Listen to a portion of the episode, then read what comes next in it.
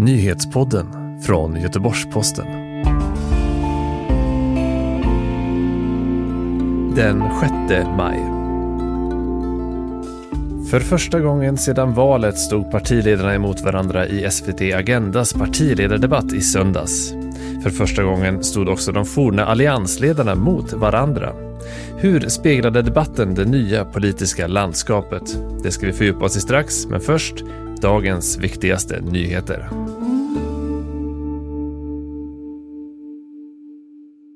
...41 personer har omkommit i den brand som utbröt i ett passagerarplan i Moskva igår. Planet hade precis lyft från flygplatsen Sheremetyevo med destination Murmansk när piloten bad om att få nödlanda. När planet hade landat utbröt en snabb och kraftfull brand som slukade planet. Av de 78 personer som fanns på planet har 37 överlevt, 33 passagerare och fyra ur besättningen, säger Jelena Markovskaja, talesperson för haverikommissionen. Ljudklippet kom från TT. Efter en helg där flera hundra raketer avfyrats mot Israel från Palestina och Israel svarat med flygbombningar av Gazaremsan nådde man under måndagsmorgonen en överenskommelse om eldupphör. Det är oklart hur många dödsoffer helgen har krävt, men minst 20 palestinier och fyra israeler har omkommit i den värsta eskalationen av konflikten sedan 2014. Hovrätten fastställer domen på två års fängelse för den 39-åriga kvinna som förde bort en halvårsgammal flicka från en förskola i Göteborg i januari. Flickans försvinnande föranledde en av de största polisinsatserna någonsin i Göteborg och kvinnan kunde gripas vid ett köpcentrum efter en och en halv timme.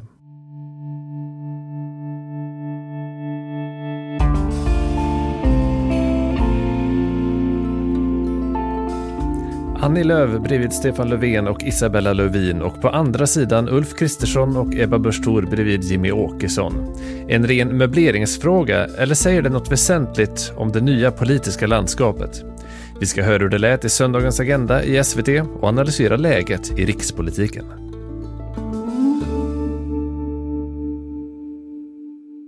Det som var helt nytt och lite speciellt med den här debatten det var ju att partierna ställde upp på ett annat sätt än de har gjort tidigare. Arne Larsson är politikreporter på Göteborgs-Posten. Innan så var det ju den borgerliga alliansen då när den fanns som stod för sig och de rödgröna för sig.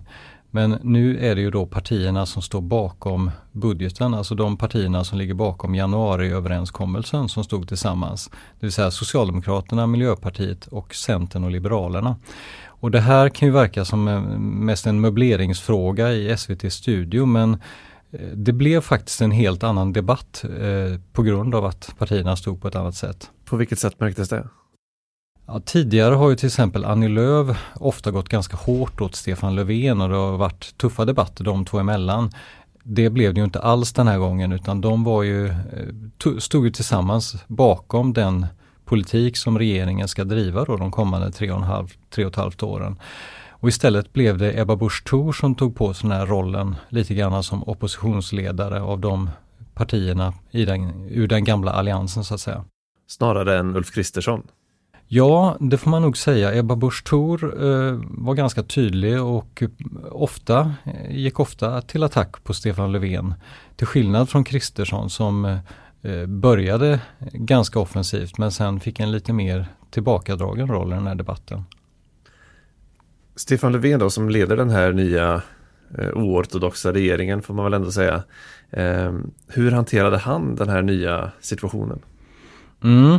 Eh, man kan väl säga att det märktes att han trivdes med det här, att han hade lite fler kamrater än tidigare. Eh, han försökte ibland odla den här lite landsfarliga rollen och säga att ja, men vi är överens och peka på likheter i politiken. Inte särskilt konfrontativ. Men eh, precis som Ulf Kristersson skulle jag säga att han också försvann lite grann ur debatten. Han gjorde nog inte någon av sina starkare debatter egentligen. Men han har ju lyckats här på något sätt med sitt mål, att splittra alliansen eh, och borde ju med det i baktanke ha en ganska god position. Men samtidigt så har han, det är många eftergifter från Socialdemokraternas sida. Är de så självklara som ledare som man skulle kunna tänka sig i en sån här, eh, en sån här konstellation? Det blir ju lite problematiskt och eh, i, i synnerhet märkte man det faktiskt på Isabella Lövin. Eh, Stefan Löfven klarade sig väl lite, lite bättre undan på det eh, spåret som du är inne på nu men Isabella Lövin hade en eh, diskussion med Jonas Sjöstedt, vänsterledaren, där det blev helt uppenbart att hon hade väldigt svårt att försvara och förklara varför man vill ändra eh, turordningsreglerna i LAS och eh, peta på arbetsrätten. Eh, Jonas Sjöstedt frågade henne rakt på ett par gånger eh, och bad henne säga då varför vill ni ändra på detta? Vad är det som är bra med det? Det är tack vare Vänsterpartiet som du är minister. Så är det. Våra röster är helt nödvändiga. Men vi drar en gräns för högerpolitiken.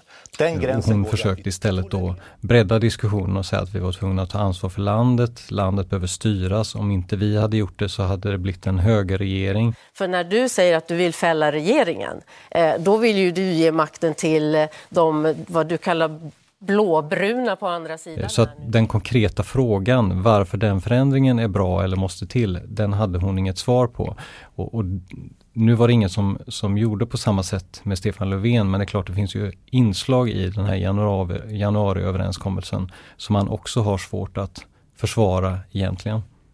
Jonas Sjöstedt då, han vill ju lansera sig själv nu på något sätt som eh, den enda politikern till vänster, eller det enda partiet till vänster, Vänsterpartiet då. Och eh, han var ganska aktiv i den här debatten.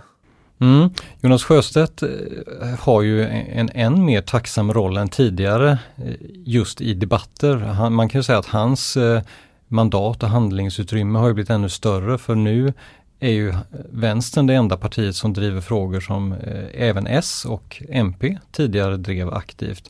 Så att han har fått en, en, större del av kakan eh, och han kan attackera liksom åt alla håll. Å andra sidan då så är det ju så att han, han är ju utanför inflytande. Tidigare hade han ju ändå ett visst inflytande så att i ren sakpolitik och ren praktisk handling så har det ju blivit ett sämre läge för Sjöstedt och vänstern men eh, så här i debatter kan det ju se ut som att, att han har ett väldigt gynnsamt läge just nu. Han hotar ju med att fälla regeringen i vissa frågor. Eh, strejkrätten till exempel.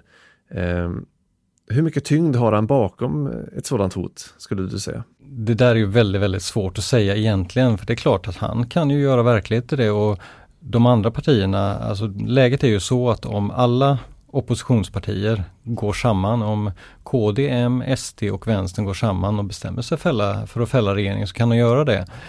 Eh, och de andra partierna eh, sa ju i debatten igår att de är villiga att göra det i vilken fråga som helst egentligen. Den dagen Jonas Sjöstedt vill rösta ja till ett misstroendeförklaring mot den här regeringen på frågan. så kommer vi självklart lägga ett sådant misstroende alldeles oavsett vilken fråga det gäller. Där har han ju ett löfte från dem att de här hoten kan bli verklighet. Eh, då är frågan om, det, om de någonsin blir verklighet och det, det får väl framtiden eh, visa. Samtidigt så ska man nog lyssna ganska noga på hur Jonas Sjöstedt uttrycker sig när han säger, när han tar till det här hotet. Han säger dra tillbaka de här förslagen. Och förslagen finns ju inte än. De finns som punkter i den här uppgörelsen men de har ännu inte landat på riksdagens bord. Och exakt hur de ser ut när de gör det, det vet vi ju inte än. Så att det kan, det, där finns ju ändå en bakdörr för Jonas Sjöstedt om han nu tycker att det ändå är en dum idé att fälla regeringen eftersom man inte riktigt vet vad man får istället då. Så kan han säkert på något sätt argumentera för att ja, eh, efter det att vi tryckte på så ser inte det här förslaget ut att bli riktigt så illa som vi trodde från början. Eh, så att ja, det där får väl framtiden utvisa men jag tänker att när han säger så att dra tillbaka förslagen eh, där finns någon slags bakdörr för honom i den formuleringen. Och ett fällande kräver också att han ska kroka arm med de här M, KD, eh, SD som han ju också kallar för en blåbrun koalition. Mm, mm. Ganska hårda ord åt det hållet. Så här måste ju de också gå samman. Ja. Att det ska bli något. Ja, och, och, där, det där ligger ju också i förlängningen av det här att fälla regeringen. Eh, då, någonting måste ju hända efter det. Vi måste ha en ny regering då på plats. Och risken är kanske, om man då funderar på hur Jonas Sjöstedt funderar här, eh, att bollen hamnar hos Ulf Kristersson igen och det är kanske inget bättre alternativ i hans ögon så därför finns det ju en väldig risk med att verkligen eh, skrida till verket här och fälla regeringen. Så att det, det är ingen lätt eh, liksom, övervägande han har framför sig där. Om vi ska kika på debatten igen då. Vem vann? Om man nu kan prata om vinnare i en sån här eh, tv-debatt. Mm. Det där är ju något som, eh, som all, en fråga som alltid kommer upp och som många gillar att reflektera över. Och inte minst kvällstidningarna brukar ju vilja utse någon vinnare och förlorare. Så att jag såg att Expressen hade gjort en mätning med hjälp av Demoskop och där eh, var det Ebba Busch Thor då som eh, man ansåg var vinnare. Och eh, även, eh, även Björklund och Åkesson hamnade högt upp på den eh, mätningen. Och i bott hamnade Kristersson, Löfven och Lövin. Och Ebba Busch Thor brukar ju ofta eh, få goda betyg efter sådana här debatter. Många uppfattar henne som väldigt rak och tydlig och slagkraftig och det är ju sånt som går hem i det här formatet. Eh, och Det som ju är lite intressant också är ju att de två stora partierna då eh, har partiledare som ofta hamnar ganska långt ner. Och just det här betyget då, eller den, den mätningen, att Kristersson och Löfven hamnade i botten, det, det, stämmer väl ganska väl överens med den bilden jag själv fick av den här debatten igår. Att de hade lite svårt att komma in, de hade lite svårt att eh, få fram någonting egentligen. Och vad gäller Ulf Kristersson så är det tre eh, olika kommentatorer som jag också har läst här på morgonen. Elisabeth Marmorstein på SVT, Lena Melin i Aftonbladet och eh, Jenny Madestam, statsvetaren som var med i någon intervju någonstans. Alla de tre eh, pekar just på att Ulf Kristersson hade det rätt besvärligt och de, de tyckte att han var både irriterad och grinig och aggressiv. Så att eh, Ja, att döma av det som man ser när man sveper av de andra tidningarna här under morgonen är ju att han, han hade ingen vidare lyckad debatt i alla fall. Men däremot Ebba Busch Thor klev ju fram på ett helt annat sätt. Kristersson leder också ett parti som just nu skakas av att två riksdagsledamöter fått kritik för att ha tagit emot bidrag för dubbla bostäder. Något som fått mycket uppmärksamhet också och det kanske också är en anledning att ha en mer defensiv hållning. Mm.